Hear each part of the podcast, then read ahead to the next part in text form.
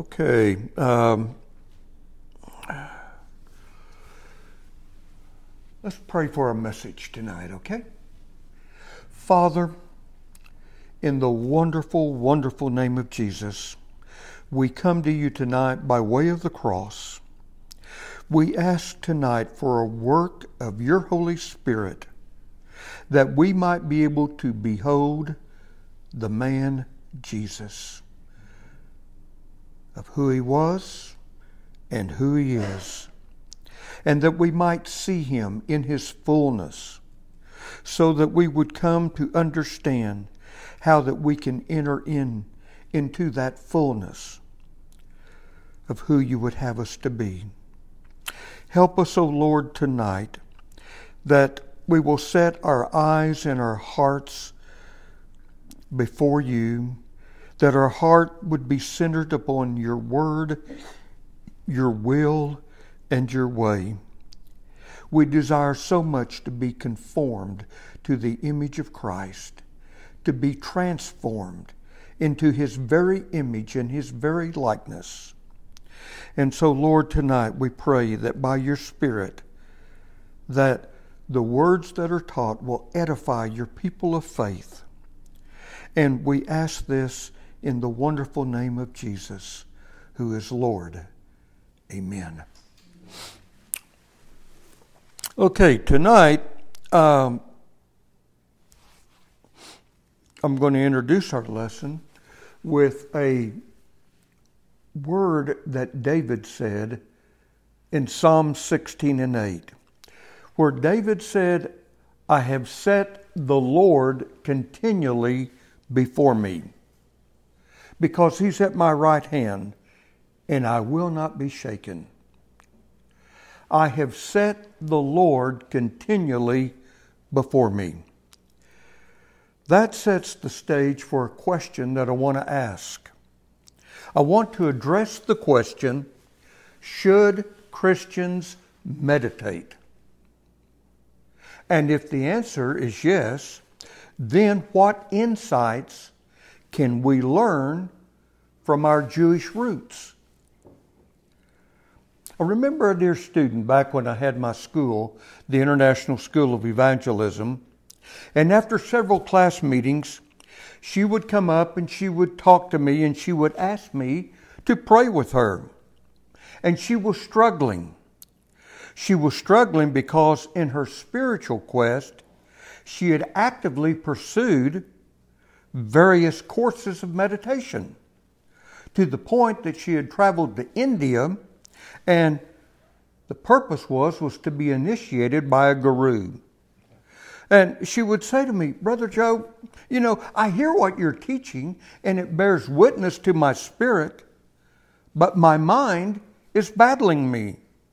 I'm experiencing so much confusion that I just can't seem to lay hold on it. So, would you pray for me? Well, it took time, but the Lord healed her, and she did become an effective witness. Many of us, when we think of meditation, we picture that kind of Eastern meditation, that type of spirituality, which is entered in in one form or another in what we know as the New Age movement. And in the past year, that movement has actually been taken to a completely new level by, believe it or not, some churches are now worshiping in the metaverse. I mean, they actually put on their 3D glasses. They become an avatar and they're connecting with others in the cosmos. So it's a legitimate question to ask. Should Christians meditate? Now, let me share this with you. God's greatest desire for you and for me is that we be increasingly conformed and transformed into the image of His Son. How do we do that? How do we live as He lived? How do we love as He loved? One of the keys to being shaped into the image of God's Son is to allow Scripture to develop in us the mind of Christ. It will do so through our thoughts, through the ideas, and through the images that enter our mind. For who has understood the mind of the Lord so as to instruct him? We have the mind of Christ. 1 Corinthians 2 and verse 16. And let this same mind be in you, which was in Christ Jesus, Messiah. Philippians chapter 2 and verse 5. So tonight I want to try to explain this truth by showing what meditation is, the very thing that connects us to the mind of Christ. You see, our bodies were once the residence of selfishness. We belong to the flesh. I know none of us can recall at birth, but at birth and shortly thereafter, we immediately develop this spirit of, give me. I want. I gotta have. Now I understand that some, you know, have had a hard time outgrowing that. But now that we are Christians, our bodies is a, te- are, is a temple of the Holy Spirit. And that's where God dwells. Spirituality is not something that focuses on some altered state of consciousness. Rather, it is a way of walking. Spirituality is not trying to get into a state of bliss, it is an issue of just walking in faithfulness. It's walking in a path on a daily basis that will transform us. It's a spirit led process. And that spirit led process renews and restores. Now, I want to say something, and it's not intended to offend anyone. Actually, it's intended to inform us. The goal of biblical spirituality is not ecstatic experiences, but an intimate relationship with Jesus Christ spirit manifestations, ecstatic experiences. Uh, these are all great. I mean, we've all had them at one time or another by the grace of God at various points in our life. And they are perfectly wonderful. But guess what? They do not transform us. How do I know? Well, you could have attended every healing crusade carried on by Kathryn Kuhlman, Benny Hinn, Oral Roberts, Kenneth Copeland. Make your own list. You could witness miracle after miracle, night after night, and the miracle witnessing would not transform you. What's the proof? Well, did Jesus not preach to tens of thousands, beginning at the Sea of Galilee? Thousands upon thousands witnessed miracles. Even thousands experienced a miracle. I mean, feeding of 5,000 and then 4,000, well, that's 9,000 that received a miracle. And yet, only 120 followed him to Jerusalem to the upper room prior to Pentecost. See, we are transformed in a walk, in a journey. Yes, my message tonight is on meditation, but it begins with spirituality. The spirituality where Christ is at the center and the circumference of our life. A life that is built upon and shaped and centered in the Word of God. Now, in the strict sense of the word, the biblical faith of Jesus the biblical faith of the apostles and the other devout followers of the early disciples really was not a theology. You say, well, what was it? It was a theonomy. Now, you may not have ever heard that word before. So, what's the difference? Theology, theonomy. Theology is man's reflection on God's existence in nature. It's man's attempt to understand God, to explain God, to relate to God. A theonomy begins with God as a given. In the beginning, God. That's where faith begins. That's where relationship with God begins. In the beginning, God that answers all the other questions. Theology is man's reflection on God's existence in nature. See, it's man's attempt to understand, to explain, and relate to God. So a theonomy begins with God as a given. We don't try to understand Him. We couldn't explain Him if we tried our best. God has already disclosed His wisdom. You know, the evolutionist has removed God out of creation. He speculates on God. And in his attempt to explain God, he tries to explain a God that he doesn't even know.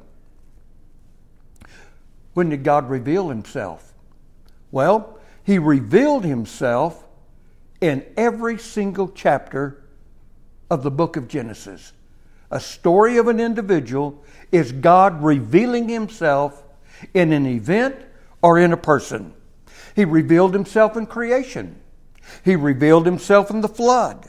He revealed himself in the life of Abraham. And then by delivering 600,000 men, plus women and children, out of Egyptian bondage. So, we don't try to explain him. We don't try to, we, what we do or have a reflection of him, we relate to him. So, God then came down on Mount Sinai. And then we have a self disclosure of him in his will in Holy Scripture that was delivered through Moses. So, the essence of biblical faith is not really theology, us speculating about God's existence, trying to figure out God, how try to figure out how to come to him, how to know him, how to understand him. That is really the building blocks and the foundation of denominationalism that you see all over the world. See? It's man's attempt to explain God rather than let God telling us about himself in his word. Man's it's man's reflection of God rather than it just being a response to God and who he is. See, God has already made himself known. He exists, he saves, he reveals, and He wants to rule over us and bring us into the fullness of the blessings that He's prepared for us when He created you in His own image. Now, another point the Jewish faith of Jesus. Did you know that that was theocentric? Well, you may not have ever heard that word before. What does that mean? It means that his faith was God centered, it was text oriented. How many times did Jesus quote Scripture? Over and over again. Why? Because his life was God centered and text oriented. And that's the difference in theology and theonomy.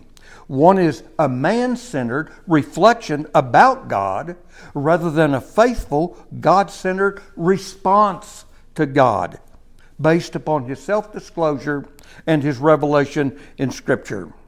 You know, there are those who have graduate degrees in theology, but their only experience with God is they know much about God and they teach about God, but in many cases, they don't have a faithful, God centered life. You can hear some of these every night on TV. Weeks later, you can read about them in the criminal section of the newspaper. Why? Well, they have a graduate degree in theology, but they don't have a God centered life. They have a man centered life, a reflection about God. Now, this sets the stage for the discussion I want to make about meditation. Because meditation precisely addresses the issue of being God centered and text oriented in our spiritual walk. The Hebrew Scriptures are in a threefold division.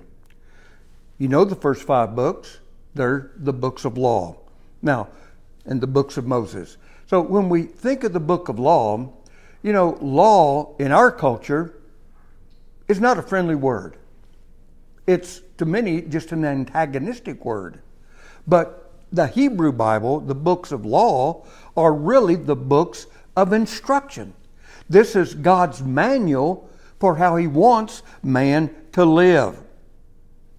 So that's the first division of the Hebrew Scripture, the first five books of Moses. The second division is the prophets, and that begins with the book of Joshua. And the third division are the writings, and that begins with the book of Psalms.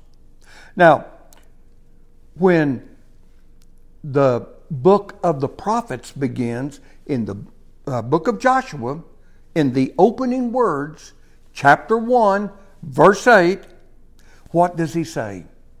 This book of the law, Torah, it shall not depart out of your mouth. You shall meditate upon it day and night, so that you'll be careful to do all that is written therein, and so you will have good success. That's the beginning of the second division of the Hebrew Scriptures. What are we exhorted to do? To meditate on God's book of instruction. Now, in the third division of Scripture, the writings, that begins with the Psalms. Psalms chapter 1. You know how that opens? What the opening words of the psalmist are?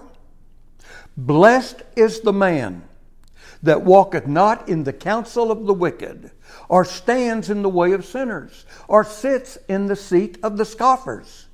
The blessed man is the man who meditates upon the law of Jehovah day and night.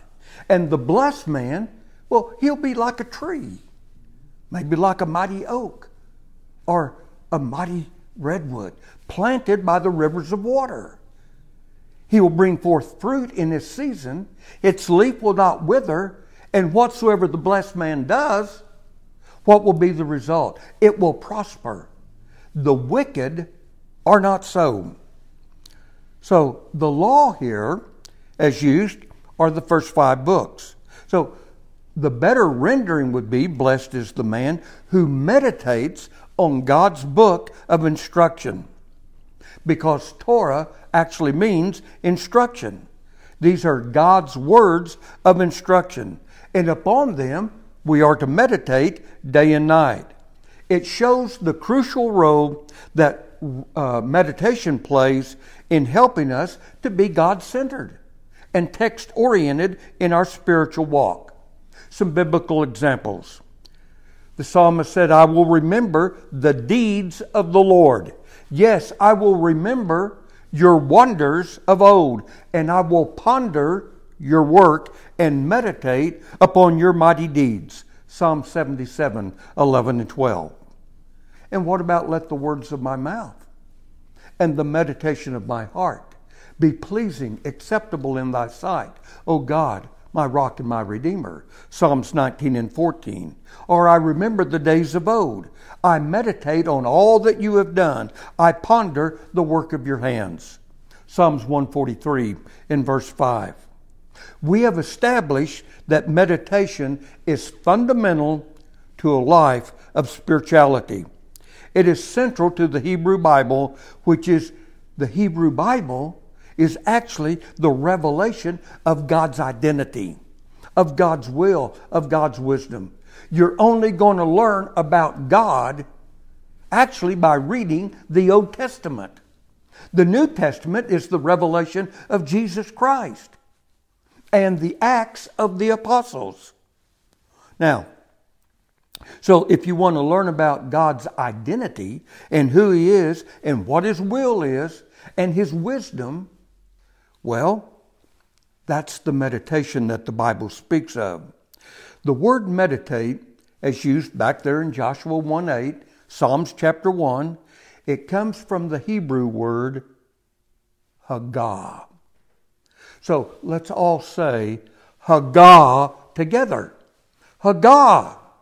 Say it, come on. Hagah. It's an important word. If you only learn one Hebrew word, Take it from the teacher. Learn Hagah. learning the word Haggah completely changed my reading of the Bible.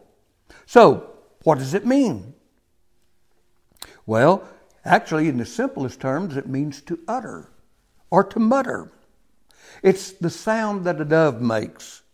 I mean, we all growl like bears, but we moan and we moan like doves. Isaiah 59 and 11.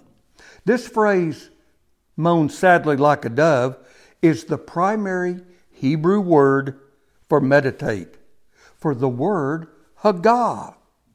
So we moan sadly here in the book of Isaiah, like the plaintive sound of a dove.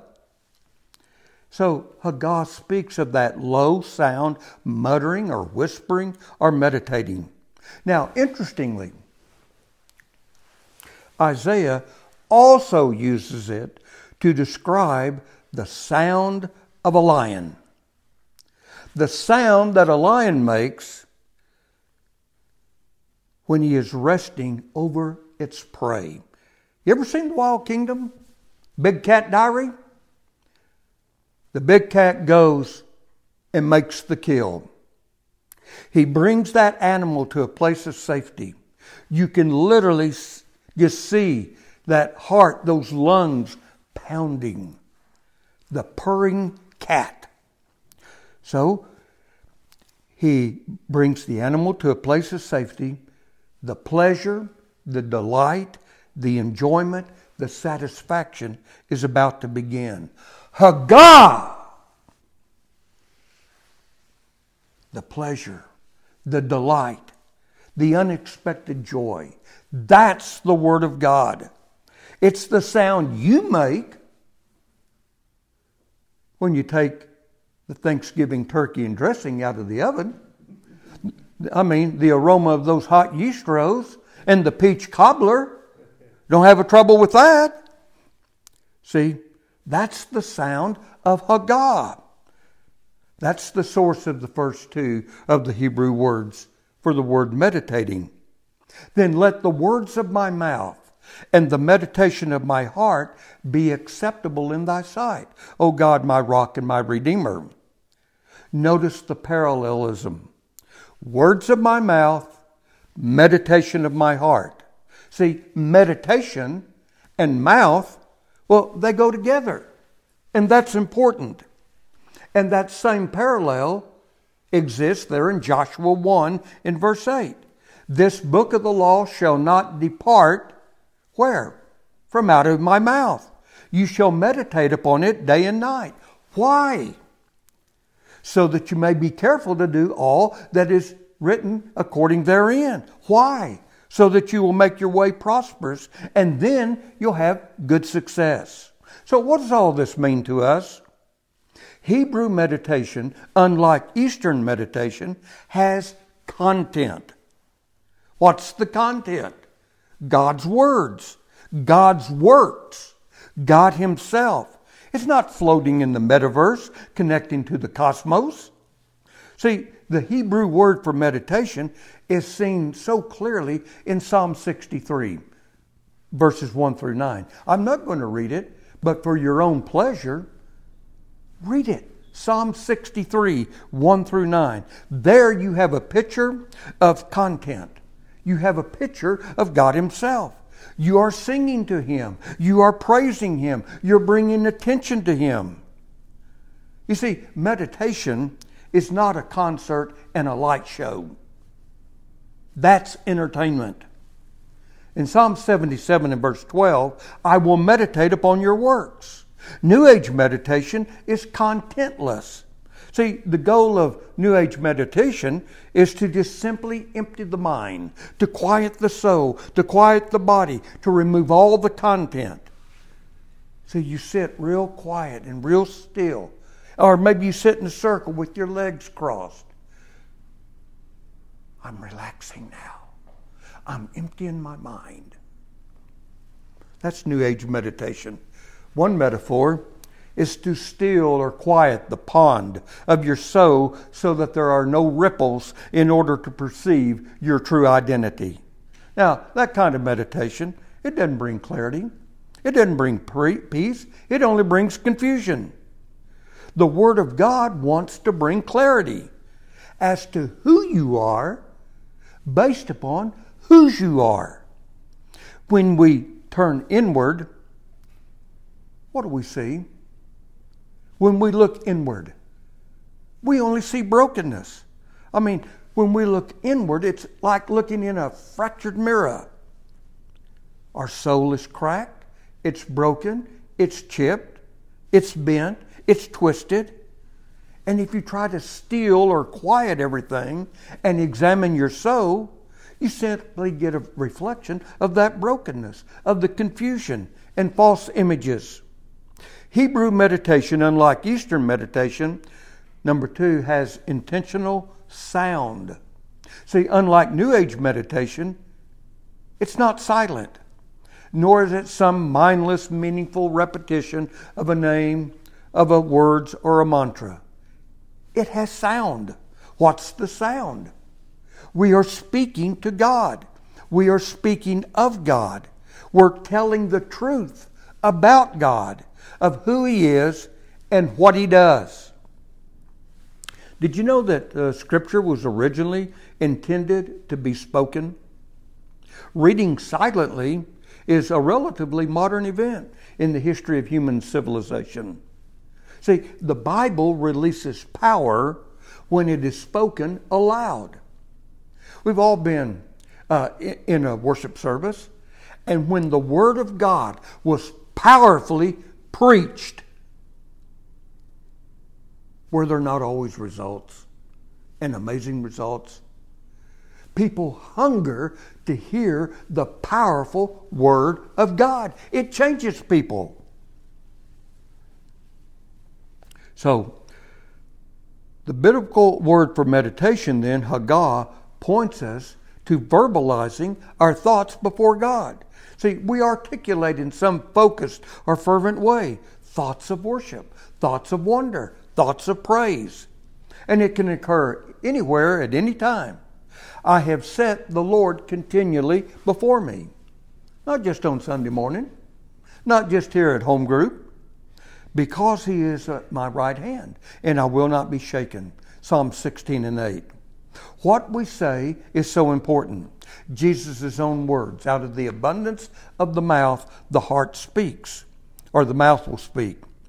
Do you know that when Paul encouraged the church in Ephesus, when he said, sing and make melody in the heart, he was not making an argument regarding instrumental music in the church or at a worship service. Men make that argument to the very point, in some places, actually dividing the body of Christ. Interesting, Hagah can actually be translated melody. You see, when we sing, we are expressing the meditation of our heart. Now, we've made two key observations. Biblical meditation has content, it arises from God's words, God's wonders, and God's works, God Himself. Biblical meditation also has sound.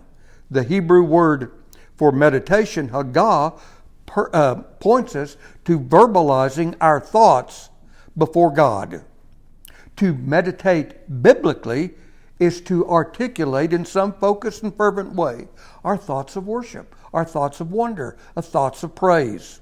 Now, there's another word that clarifies the biblical view of meditation, and it's the word siach, S I A C H. So, what's this kind of meditation? Well, it means to go over a matter. It means to contemplate. It means to ponder. It means to go over something, mull it over and over in your mind again and again. Siach can be done inwardly, it can be done outwardly. When it's done inwardly, we call it meditation. We call it contemplation. When it's done outwardly, we just call it conversation. See, Siach is used this conversation or talking. I said, let me remember my song in the night and let me meditate Siach in my heart. And then my spirit made a diligent search. Psalm 77 in verse 6. It's an internal reflection. It's bringing your attention to and preoccupying yourself with God. Now, in our reading of the Bible, we all, at one time or another, we eventually get to Psalms 119. And all, everyone knows that's the longest chapter in the Bible. And what do we do? Uh, I think I'll pass over this one this time. I'll get back to you. Did you know that Psalms 119? Yes, it's the longest chapter in the Bible, but it is filled with this idea of meditation from the Hebrew word siach. I mean, it is there so many times. Verse 15, I'll meditate on your precepts. Verse 23, thy servant did meditate on thy statutes. Verse 97, oh, how love I your law. I love your book of instruction. It is my meditation all the day long. So, internal reflection of God's Word leads us to just telling truths about God's works. Sing to Him, sing praises to Him, tell Siach of all of His wondrous works. Psalms 105 in verse 2. So it means to engage in conversation. Hear my voice, O God, in my prayer. My prayer is Siach. Have you ever been to Israel or Brooklyn, New York, or wherever you see Orthodox Jews? People walking down the street, you'll see them muttering under their breath. It's not because they're distracted, it's because they're focused. Well, what are they muttering? They are muttering the Word of God. Now, they're not talking or texting or taking selfies on their phone. Did you know to be a Puritan pastor back in the day? Um, when you see a lot of these, see all these books around that have green binders on uh, bindings on them. Those are all by Puritan pastors. I've got maybe 50 or 60 of them. Most of them are, are, are packed away. But to be a Puritan pastor back in the day, think of John Bunyan, uh, think of you know uh, John Winthrop, John Edwards. Puritan pastors had to have a knowledge, a working knowledge of both Greek and Hebrew. And a Puritan pastor had to have committed to memory all 150 of the Psalms. Now, today, most pastors, well, do you ever recall hearing any of them really quote an entire psalm? Except maybe the 23rd psalm. And at times I even stumble over that. So, now that we have a better understanding of what biblical meditation is, let me answer two final questions. Why should we engage in biblical meditation and what are the benefits? Why should we do it? Real simple to become like Christ requires the renewing of the mind. Now, Randy has taught on this so many times. He's called our attention to Romans 12, 1 and 2. Probably can quote it forwards and backwards. Be not conformed to the world, but be transformed by the renewing of your mind, that you may prove what is the good and acceptable and the perfect will of the Lord. So, we've all met born again Christians, but for some reason, they fail to grow up as disciples, to be followers of the Lord, much less to be willing to lay down their life for the Lord. See, salvation is a gift, and sanctification is a process of growing in that gift. To be born again is a work of the Spirit. To be transformed, though, into the mind of Christ is a work of the same Spirit we grow up in the grace and the knowledge in the salvation of the Lord and Savior Jesus Christ.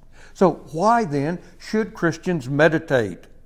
Well, in order to be conformed to the image of Jesus requires developing the mind of Christ. That's a spirit led process that involves repentance on one hand, renewal on the other.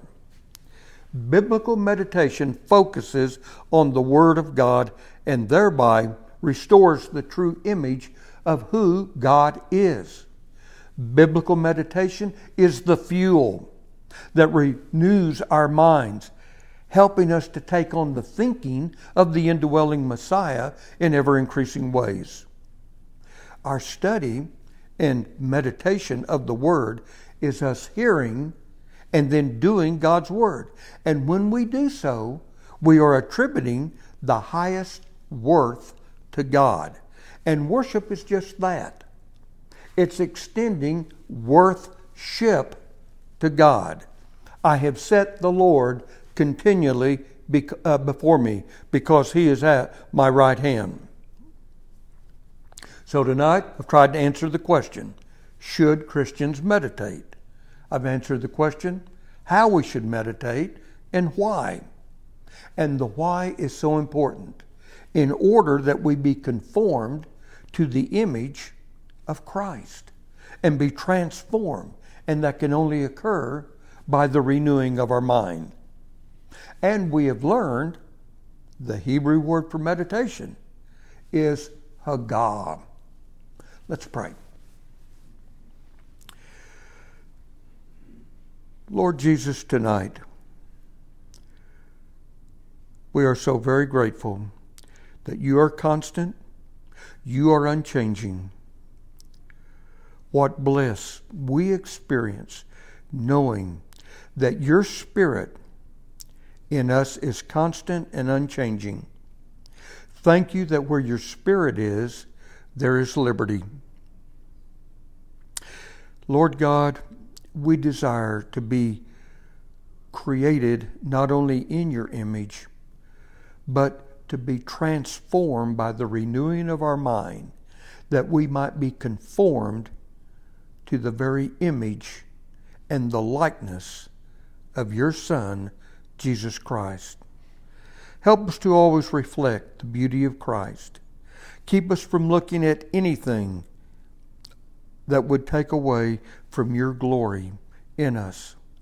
Help us to value your presence in our life more than we value anything else.